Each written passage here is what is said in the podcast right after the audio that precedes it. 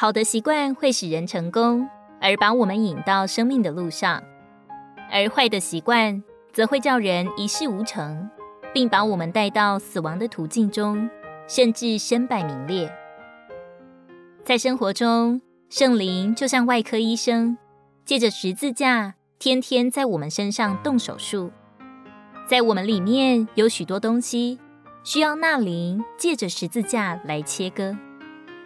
第一项需要被定死的是肉体，其次，我们必须靠着那灵致死身体的行为，就是指我们身体的活动，也就是习惯。我们要对付我们的口。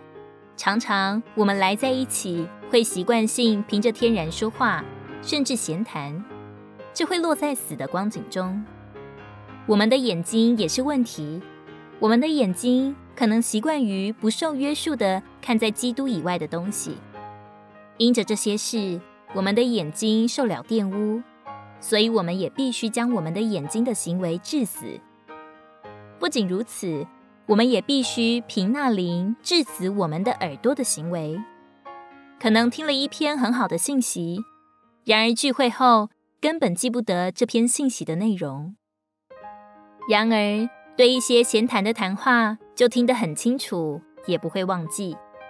这是因为我们的耳朵习惯于听闲话，不习惯听神的话。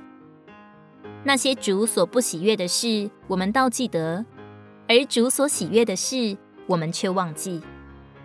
我们的身体常常似乎一要去聚会就很疲倦，但要去参加世俗的活动就满了活力。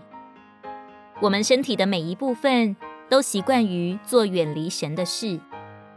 我们的口、眼、耳做了许多远离神的事。今天在教会生活中，我们必须与那灵合作。致死身体一切的行为，受圣灵的管制。我们的魂要被折服，让灵做主，让神圣生命从我们里面释放出来。保罗论到这点说：“因为你们若照肉体活着，必要死；但你们若靠着那灵治死身体的行为，必要活着。”